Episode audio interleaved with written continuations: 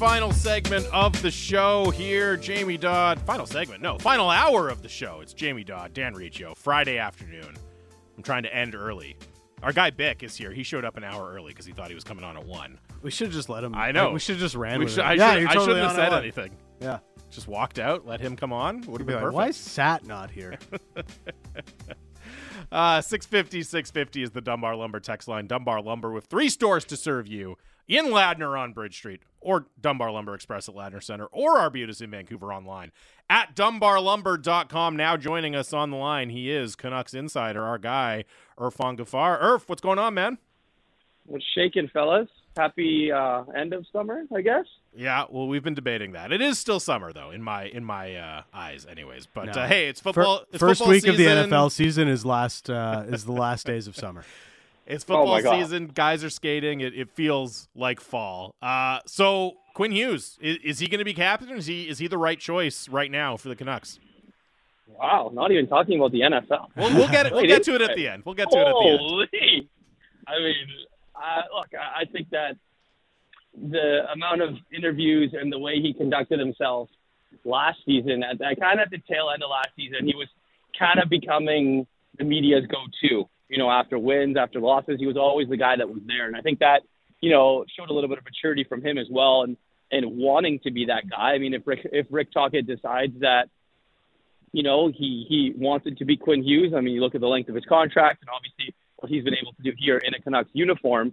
Um, it's probably him. I don't think Elias Pettersson should be the guy. To be completely honest, I mean, he leads by example. He does his talking on the ice, and you know all that kind of stuff. I, I think that if they were to name a captain, it should be Quinn Hughes.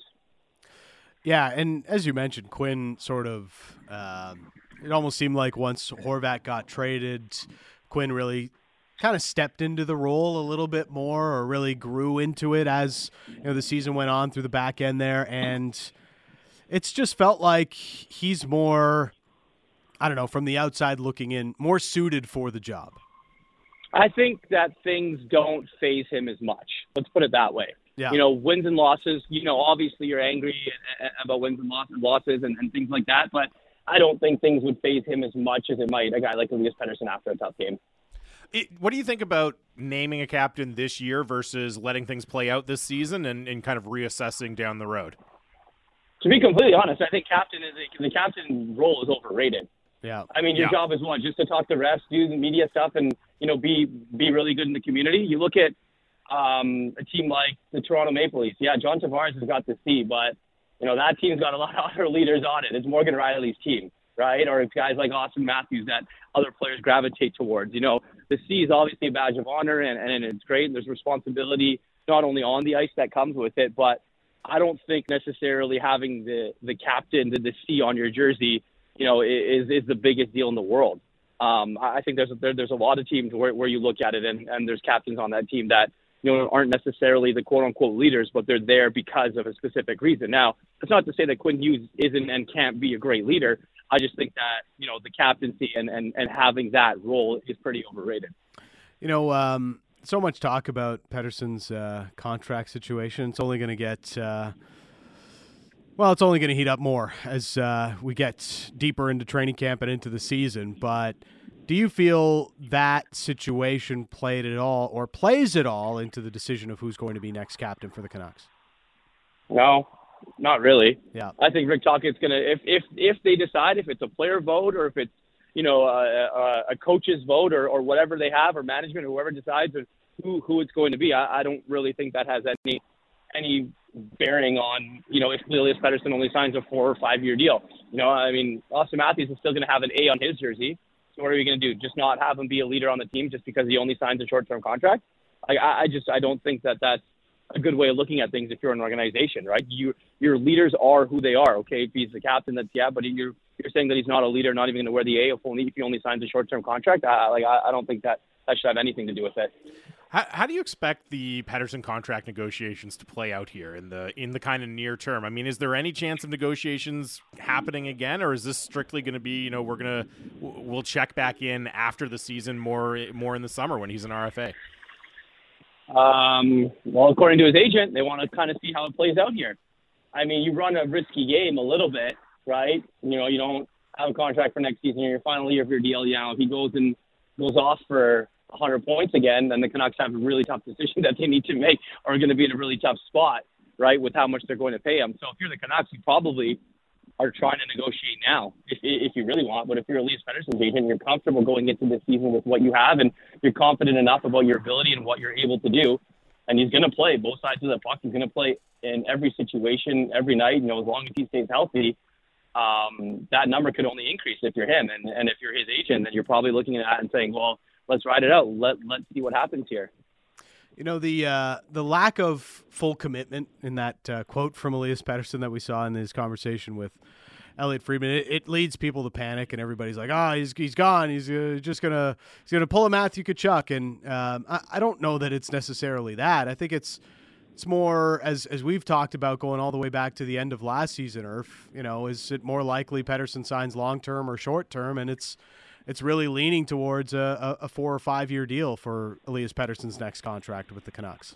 Yeah, and like, look, I think if you're a player, you know, you kind of want to have that power. You want to dictate where you spend some time in, of, of your career. You know, if he, you know, doesn't want to be in Vancouver for his entire career, you know, I, I don't really blame him for that. You know, it's it's a different place to play. Canada's a different market. A lot of a lot of players don't like playing up here. Um, now, the four or five year commitment is, is still quite some time. Um, I think he believes in what this team has right now. I think he thinks that, you know, they're able to win and, and they're able to compete. But um, it's just a matter of setting yourself up for the future, you know, to say that he doesn't want to spend some time in New York or, or, or LA or, or, or different markets or Florida or Vegas or what, what have you. So I think that, you know, if you want to sign a four or five year deal, that should be totally on you. I don't think fans should be all up in arms about it. I mean, players have the right to have control about where they go. You look at the NBA and you look at even guys in the NFL and, and what they're doing and how they're controlling and dictating where they want to go. Now, it's finally, and I'm happy for some of these hockey players that, that they're able to do it and they realize that they actually have some power. Do you have a sense of what the Canucks need to do to convince Elias Pettersson? You know, I know uh, Rick Tocchet talked to Ian McIntyre last week, and he said, you know, look, we just have to show we're a well-run organization. I know a lot of fans kind of jump to like, oh, they have to make the playoffs to keep him around. I mean, is it is it that simple? Is it just you know be good and he'll stay, or is there more to it than that? Well, it's not like he's leaving next season, right? He's probably going to sign an extension, but it's just a matter of whether it's four or five or or, or eight years. Um, I, I don't think he's going anywhere after this season. Like, and look, if if they have to make the playoffs in order for him to stay, he's going to be a reason that they make the playoffs. Like, if if he doesn't play well, they don't make the playoffs. So that that's one of those things that where you look at it and say, okay, yeah, it might be one, but he's going to be one of the reasons why they get into the postseason. So that one kind of you know cancels cancels itself out. To be completely honest, look, I, I agree. Well-run organization. Um, you know, I think that there's certain things that you know in this market are a little bit different. I mean, the elephant in the room is the media. It's it's it's different. It can be challenging for players here. Um, and is he a guy that likes it? Does he like the spotlight? You know, do, do, does he want to you know be the guy that's you know looked upon every single day and, and and scrutinized the way he is, or is it you know in four or five years you're going to go down the road and go somewhere else, where you kind of fly under the radar, where hockey isn't number one, where you still get your money, there's still people in the seats watching you play, you still have a chance to compete, but you're not necessarily the number one show in town. So, and it's also a lifestyle thing. Look, Vancouver's beautiful. There's a lot, of, a lot of other places in the NHL or NHL cities that are, that, that are just as beautiful as well.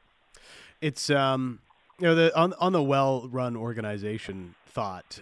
Um, you know, you look back to last year and how it was strange how slowly guys were starting to roll into town. We knew that there was at least some level of friction between coach and management. It already feels like things are more on the right path this year. Now, that's not to say things can't start to go awry, but you know, pretty much everybody is in town outside of Ian Cole, and you know this is this front office's hand-picked head coach. On the terms of uh, like being a well-run organization, the Canucks feel a lot better right now than they did 12 months ago. Yeah, I mean, and you you have that continuity, right? And as a player, you know what to expect from your head coach heading into training camp here. Like you know it's going to be tough. You know, earlier in Travis Green's uh, when he was the head coach, players knew what training camp was going to be like because they had that. They had that. They had that feel. They had that familiarity with with their head coach, and I think that they have that. They know what to expect. And look, it's not like Rick Tocchet and his coaching staff didn't talk to his players in the summer. I mean, I'm sure he talked to Yeah. his whatever leadership group he thinks they are. I'm sure he had conversations with his players of what he wants and what he sees and what he views different roles are, different situations are in games. I'm I'm pretty sure he's had those conversations with with a lot of players. So um, yeah, it's good they're all here. I mean, they, they should be. They should want to be together. They should want to be a team. You should want to be able to go into to go into this season with you know already maybe skating on a line that you think you might be with um, here a few weeks before, a couple weeks before training camp. I mean, you know, it's, peop- everyone's making a big deal about how the Edmonton Oilers have every single player in town because they've got a bad taste in their mouth. The Canucks haven't made the playoffs in quite some time. They should have a bad taste in their mouths for a very long time. Yeah, they, they should have a long-standing bad taste in their mouths, Yeah. especially with the way the last three seasons have gone, especially since their last uh, playoff appearance in, in the bubble. It's um you know it's it's sort of that time of year we're kind of running through uh, the same old conversations, and uh, one of them that's popped up this week again is Brock Boeser, and you know I think we want and have hoped to see Brock get into that 30 goal range. But I wonder if we should maybe move the goalposts on what's a good season for Brock Boeser. I, I'm pretty comfortable knowing he's going to score 50 plus points in a year. It's just, you know, how much extra value are you giving to this club, and are you getting back to being a, a strong two way forward as well as an offensive threat? To be completely honest, I'm not giving anyone any excuses anymore with this organization or this team. Yeah. just the way that things have gone the last couple of years. You have all the talent in the world. Now it's not just Brock. You, you're Brock Boeser, you're Elias Pettersson, you're Quinn Hughes. You know, you're guys like Ilya Kuzmenko, or uh, you saw what he's done. Um, Andre, sorry, not Ilya. Jesus. Um, thinking someone else. Um, Ilya but yeah, no, uh, there you go. There you go. There you see one of them. I knew I was going to get one of them. Um, but no, look, there's no excuse. Like you're here, you're healthy, you should be ready to compete, and you should be wanting to play hard. And look, Brock, obviously, we all know what happened last season before the year, and we all know the tough start that he's had. But he seems ready. I mean, look, I've had a couple chats with Brock Boeser. Guy's been skating since the season ended. Um, he hasn't, you know, taken that much time off where he hasn't been off the ice. So, you know, everyone's going to say, you know, quote unquote, notorious slow starts for a guy like Brock Boeser. You know, you look for that this year. You look if he has an extra jump in his step um, as soon as the season starts, because I, I think he will. I definitely do think he's motivated, and you know, the 30 goal mark or whatever. Yeah, he should get 30 goals. He's a goal scorer. 29 is rookie season. If he didn't get hurt, he would have got 30. Like that's that's the bar you need to set it at. And I agree with you, Reach. It should be 50 points. That should be the bare minimum. Like he should be a 60 point guy. Talking to Irfan Gaffar here on Sportsnet today, Sportsnet 650, Jamie Dodd, Dan Riccio. Uh, did want to talk a little NFL. The NFL season is here, Irf. Uh, it turns out even Patrick Mahomes needs half decent receivers to throw to, though. Yeah, Kadarius Toney Oof. stunk last night. Oof. I mean, he's, you can say that he, he actually might be the reason they lost. I that's Right? like that I might guess. be the worst skill position performance like in an individual game I've ever seen in the NFL. It was so well, also, so how much does this guy depend on? How much does this guy depend on Travis Kelce? yeah. He had Yeah. no one to give it to on third down. They had to run the ball. um, but yeah, no, I, look, I, it was a great game. I mean, obviously the NFL is the NFL, right? It's it's it's it's a show, it's entertainment, it's great. But you had all the entertainment in the world because on Banner Night, you know, they they they took the big L there.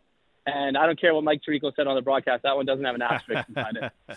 It definitely doesn't. Um, you know, I, I think there's a lot of uh, reasons to to wonder how the Chiefs are going to end up. But end of the day, you know, that we've seen them come out of the gate slowly in the past. They'll be fine as the year goes on. They've got Patrick Yeah, Mahomes and Andy what were they last year? Like two and two or Yeah. three and three, and then they won the Super Bowl or something like that. Pretty much. Um, so it, it- they'll be okay. And and the Lions, I mean, uh, they're they're going to be that plucky team once again. Everybody's second favorite team this year. But really, we want to know more about the Seahawks. Uh, they got the Rams this weekend.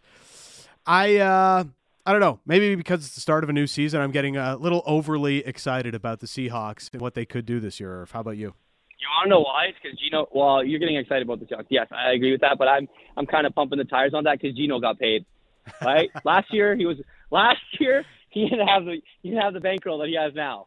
So let's see what happens here week one. I mean, obviously Cooper Kupp not there. Uh, Yeah. Probably not going to play. Obviously uh, for for the Rams, that's a huge loss for them. But you know the the Rams play the Seahawks well. I mean the Seahawks. I mean, everyone has them finishing second in the division to the 49ers. A lot of people have the 49ers winning the Super Bowl, and you know, without question. So you just have to take care of business at home. That that that's what I think. You know, you don't. It doesn't need to be one of those, you know, performances where you go out and you absolutely you know, kick the teeth into their opponent. Just go take care of business at home. It's opening day. You're at home. It's gonna be great. I'll be there. It'll be fun. Yeah, as uh, as Bick pointed out to us in the commercial break, uh, the Rams beat the Seahawks at home with John Wolford. So you know, and stranger things have happened. You never know what's going to happen when division rivals uh, meet up. Uh, enjoy the games this weekend, man. Good to chat, Irf. All right, gentlemen, be well. That is Irfan Gaffar, Canucks insider, joining us, uh, talking a little NFL as well here on Sportsnet today.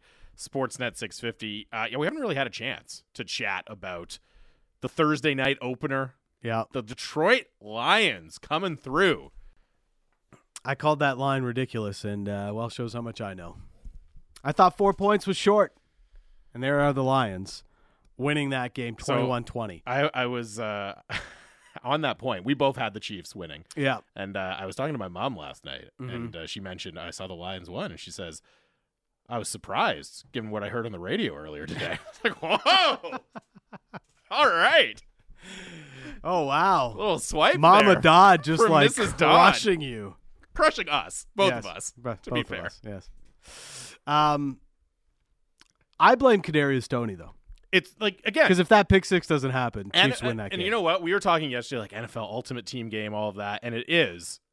I don't know that I've ev- ever seen a loss where a receiver specifically can be blamed like that because there are games where especially you know, one like, that had such a sh- small role. yeah, there are games where you know, like a cornerback blows a coverage on a key play, and Yeah. it's like, oh, if he had just stayed on his feet or just not got shook, they would have won the game. You know, an offensive lineman completely loses his man, and the in a game deciding sack happens, whatever it is. But for a receiver to basically single handedly cost his team the game is really, really incredible. A receiver that ran a grand total of eleven routes last night. he was targeted on five of them. So the Chiefs did everything to try and Yep. get this guy the ball. He talked and trash talked all offseason Giants fans because the Giants were the ones that gave up on him, and he's going to show Mhm, them he's going to have a massive year for the Kansas City Chiefs. Guess what? Shows up to training camp, gets hurt immediately because that's all Kadarius Toney does. And while he might have a lot of talent, he's got a case of the dropsies and he can't stay healthy. It's an incredible problem to have if you are Kadarius Toney, and in the most cowardly of moves possible, after trash talking all offseason against Giants fans, this guy deletes his Twitter account because he was getting memed to high heaven over the last 12 hours after last night's debacle. I think he had he was credited with four drops on five targets, and the one reception he did haul in, he went for one yard. yeah. Uh, and the four drops, I mean, obviously the pick six, Yeah. which is just like the freeze frame. And I know, oh, it's not fair just to take one still of the play or anything, but the freeze frame going around Twitter of him, like ball perfect placement into his hands. Yeah. No one's on him, no pressure, Mm-hmm. in stride. All he has to do is grab it and turn upfield, and instead it's a pick six the other way. And then the play on the final drive, too, for the Chiefs. Which, to be fair, this one's slightly behind it, but it's still a play you have to make as an NFL receiver. Yep. Like you catch that, they're in field goal range. Yep. They're kicking a field goal to, t- to to take the lead in the final two minutes, and instead they go on to lose the game. It's like those two plays, basically the story of the game, right there. The Chiefs, um, look, when they get Kelce back, uh, and by all accounts, it seemed like you know this was as much precautionary as anything else to keep him out of this Week One matchup against the Lions. They need somebody to emerge, whether it's Skyy Moore, Rashee Rice. One of these other guys has got to step up and be a secondary option for Patrick Mahomes because teams are going to double and triple cover Travis Kelce Mhm. even when he does get healthy. At least last year, you know, they had Juju Smith Schuster. They they had some other guys that could haul in a pass every now and again. They're going to need somebody to emerge as the season goes on. They like, and at least Juju Smith Schuster's reliable. You know what I mean? He's not explosive. He's not a big play guy.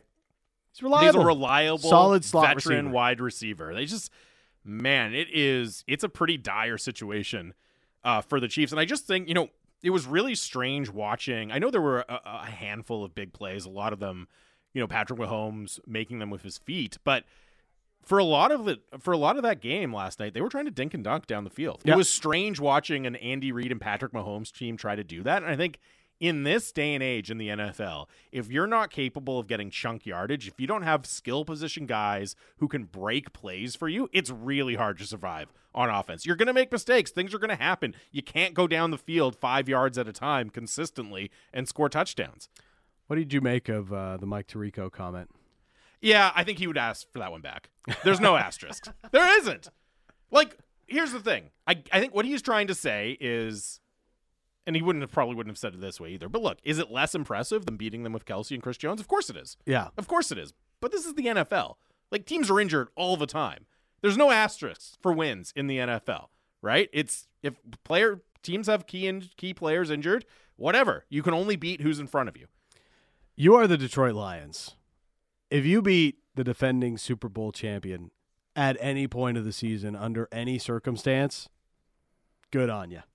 You beat them in their own barn on the opening night of the NFL yeah, season. no, there's no asterisk. There, it, it doesn't really matter too much the context. If you're Dan Campbell and you're the Lions, you don't care who's out for the Chiefs. You are still the underdog in this game. You are going up against the best quarterback in the league and the guy that is on pace, on track to be better than Tom Brady, the guy who just won seven rings. So I'm sorry. There's no. There's, There's definitely no, no, there abs- asterisk. There on this. absolutely isn't. And I gotta say, you know, credit to Dan Campbell, man. Like we, I was asking questions yesterday on the show. Hey, it's great to be the guy with a good, good soundbite, and you know, guy, guys love playing for you and all that. But can you match up and can you win games against really good teams in the NFL? And that gutsy decision, man. Fake punt deep in your own territory. It pays off. They pick up the first down. They go down and score the opening touchdown. It's not going to work out every time, but those are the types of decisions you have to be willing to make, even against, you know, especially against Patrick Mahomes, even with a depleted cast of, of wide receiver talent around him, right? You have to be willing to make those sorts of plays, not just kick the ball back to him over and over again. And I thought it was an impressive performance overall from from Dan Campbell as the Lions coach. I couldn't. Um, you know, last year the Lions were one and six out of the gate. They had one of the worst defenses through the first half of the NFL season that the league had ever seen. Mm-hmm. And everybody is like, "What the heck is going on with this guy?" Yeah, he's he's a good quote and Yep. he seems great. He's busting kneecaps and all these things. I thought he was supposed to be a defensive-minded head coach. They couldn't stop anyone to start last year. Then, of course, you know, after being one and six, they finished nine and eight through the end of the season. It was really impressive the way they finished, and then they carry that into this year. Dan Campbell's done a lot of great things to build this Lions team up, and it's been really impressive from start to finish. Yeah, he's. I think he's starting to be more than just a meme, right? More than just an off-season social media star as a head coach. These are the types of wins that take you into that next next echelon, and these are types of wins that you know playoff teams get, right? A depleted opponent, yeah, you're on the road, yeah, they're really good, they have the MVP and all that, but if you're a legit playoff opponent, you find the moments, you make those plays, and you get the job done. NFC North is going to be pretty close this year, too. So a win like that Yeah. for the Lions, that's a big one for them to get that as a leg up on some of their NFC North opponents for the rest of the year. Oh, it's huge. It's Yeah. absolutely huge, and they have every chance. They have every chance to win that division. Like Kirk Cousins in Minnesota, I don't know. It doesn't scare me that much. I still doubt it a little bit. I think Minnesota's offense is going to be really good. Their defense gives me a lot of question marks, gives me a lot of pause. The Bears, I'm just, I'm not in on. No, I'm sorry. Justin Fields, I still have to see it. There's a lot of excitement there around Justin Fields. I still have to see it. The Packers, I'm coming around to the idea that the Packers are being undersold. all right. I am. They've got a really good defense, and they'll have a functional offense. I don't know how great it's going to be. I still have What a compliment. well, like I don't think the Bears are going to have a functional offense yeah, fair enough. or defense. The Vikings aren't going to have a functional defense. So when you could put those two elements together, you're going to be a divisional threat in what is not a great division. And I think the Packers are still going to have a baseline It's going to be it's going to make them a threat in the NFC North as the season goes on. Uh, it is Sportsnet today. Here, Sportsnet 650. Jamie Dodd, Dan Riccio. We'll talk a l- look ahead to the slate of games on Sunday: Seahawks and the Rams. Uh, take some of your more, more your texts on the Canucks and uh, anything else on your mind as well. 650 650 is the Dunbar Lumber text line. Final segment of the show coming up here on Sportsnet 650.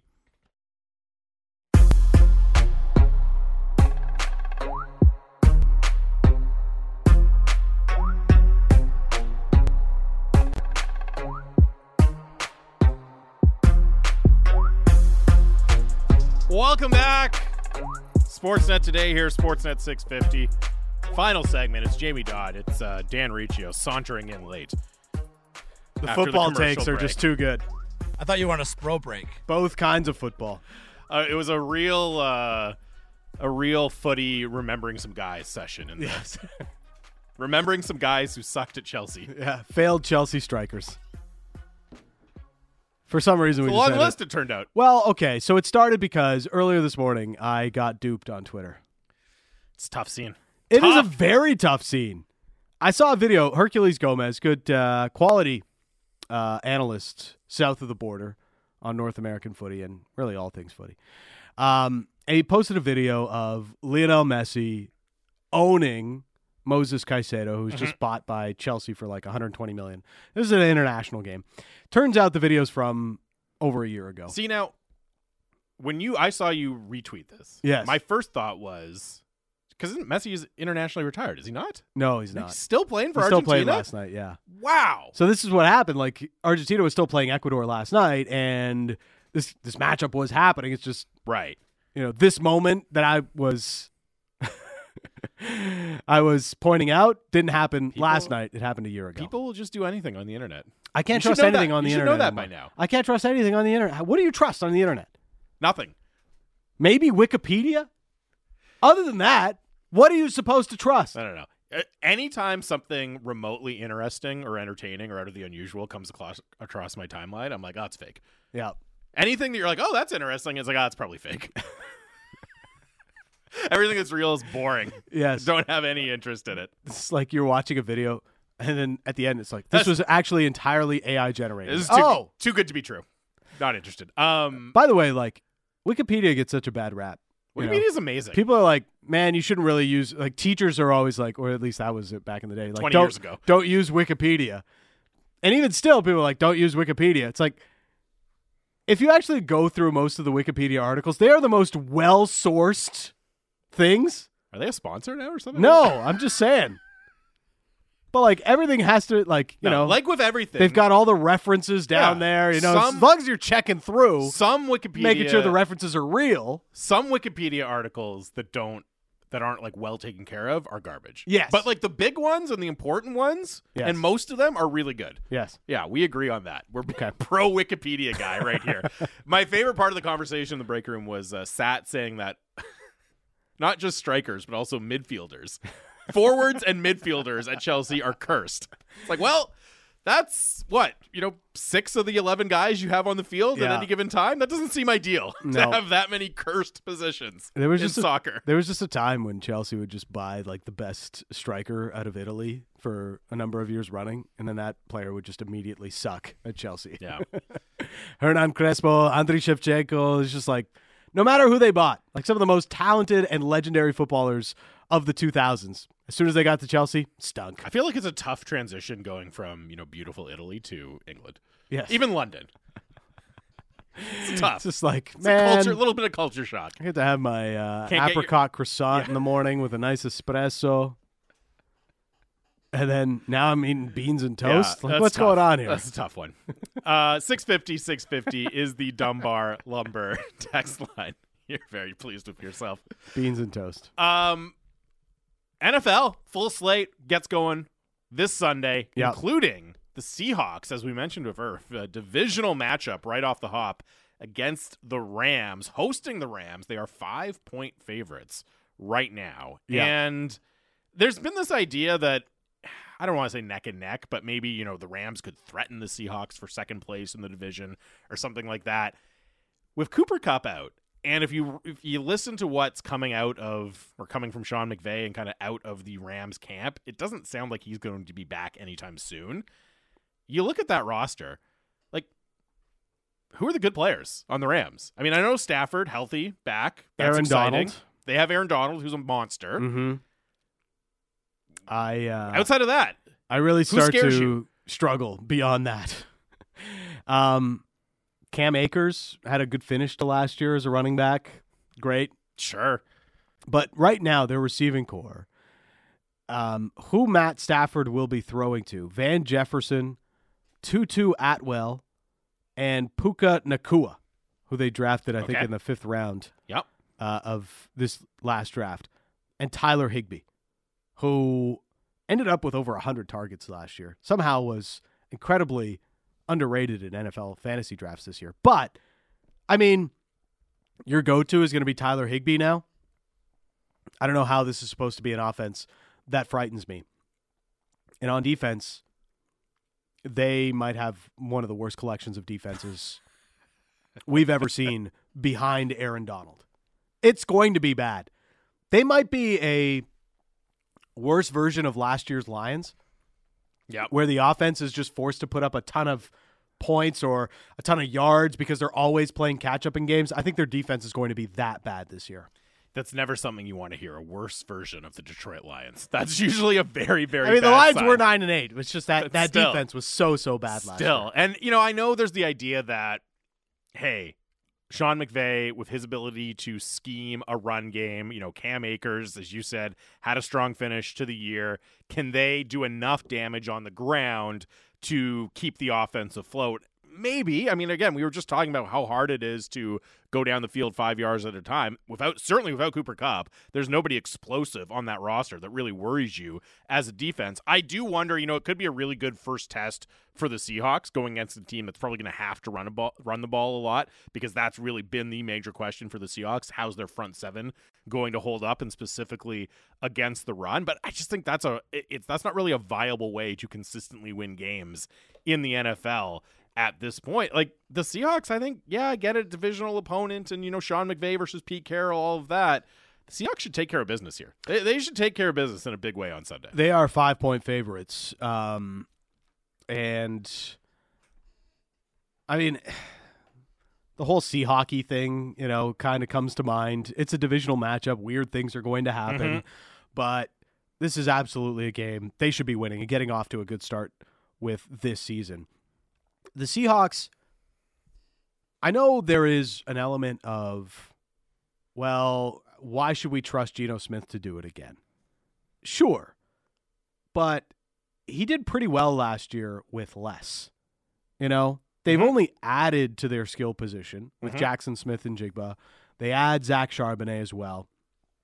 They have a better offensive line this year than they did a year ago. So why why should I expect Geno Smith to take a step back from what he was last year? All the elements are in place for him to build on what he was able to do last year. And they have the same offensive coordinator in place with Shane Waldron.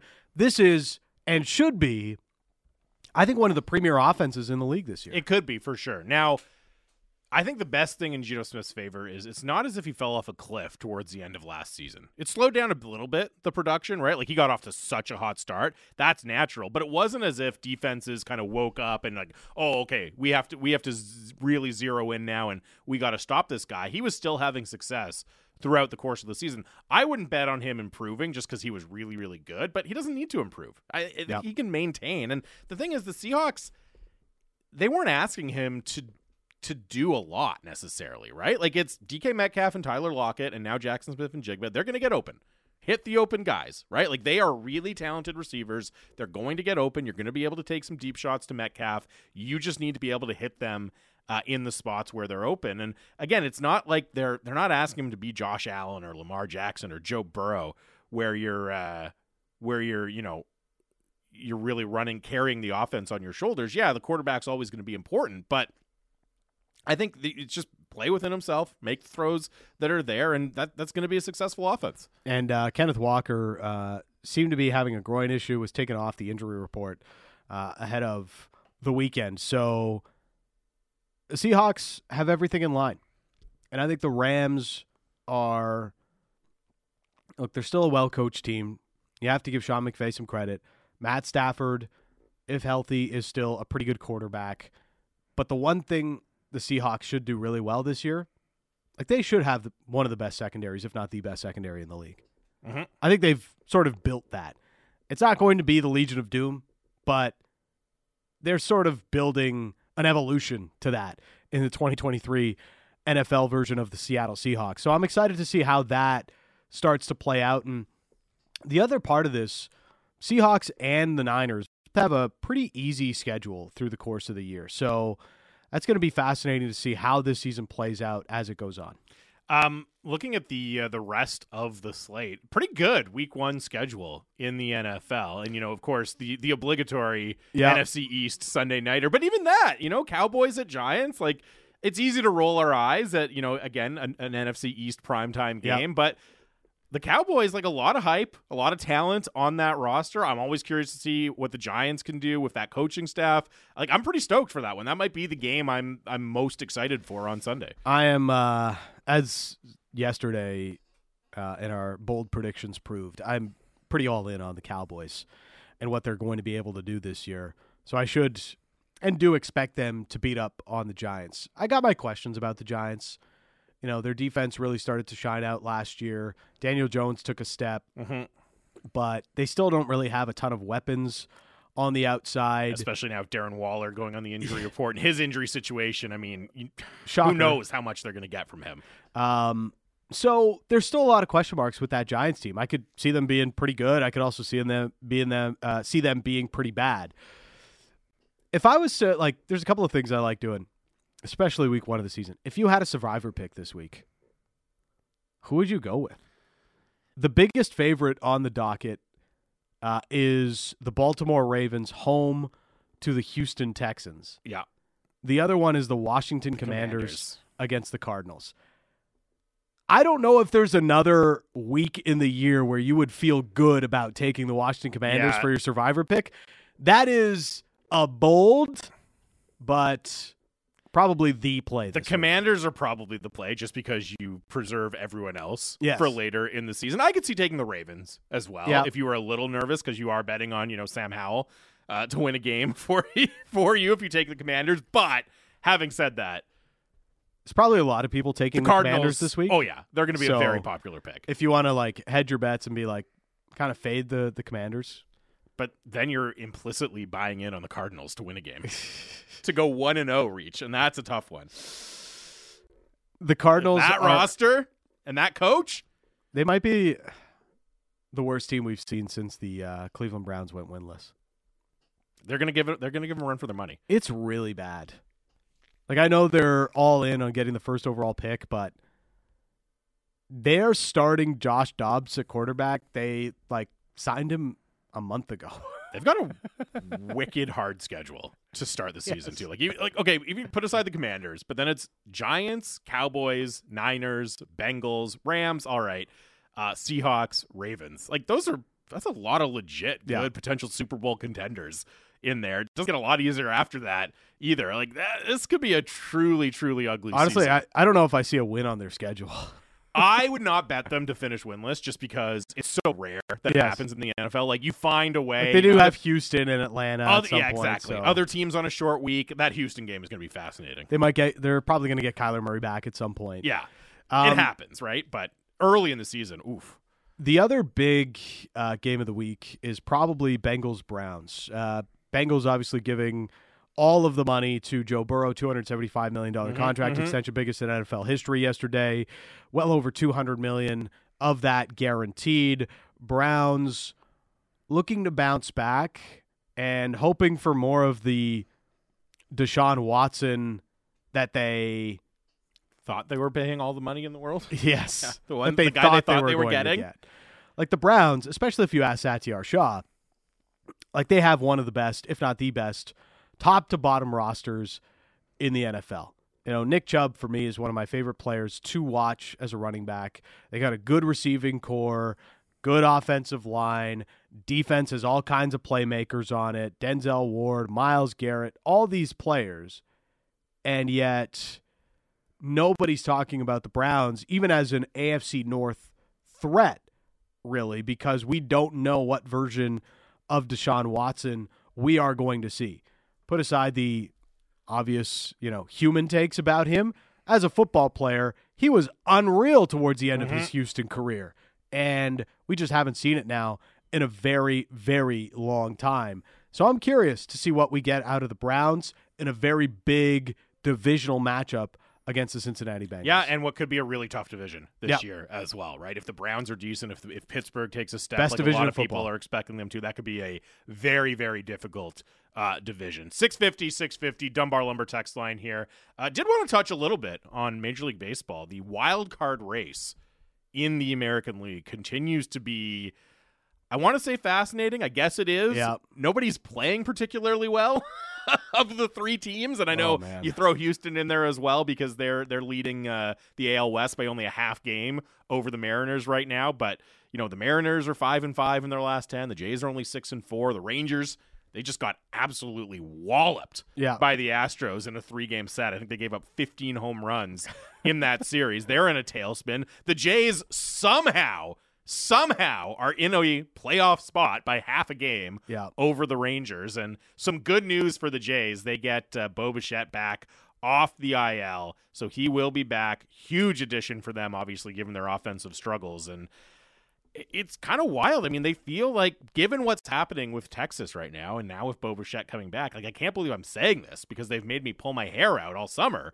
But it feels like the Jays should be the, the betting favorite to take that last wild card spot. Well, you know, some of some of this is going to come down to how you know the the schedules play out. The Jays have a ton of the Rays and Yankees to finish the season now. Not that the Yankees are really all that formidable, but you know, it's a little bit easier than playing some of the teams that the Texas Rangers are going to play through the end of the season. You know, they get the Angels, they get Cleveland, they have Yeah. Oakland this weekend. So, you know, they they have a few more layups. And that's why these next few games, like the series for the Jays going up against the Royals this weekend, uh, the Rangers have the Oakland A's, so they've got some layups ahead, and then it's a four game set between the Rangers and the Blue Jays. And I think that is probably going to like if you're the Jays, you want to go into that series with still a little bit of a cushion Mm-hmm.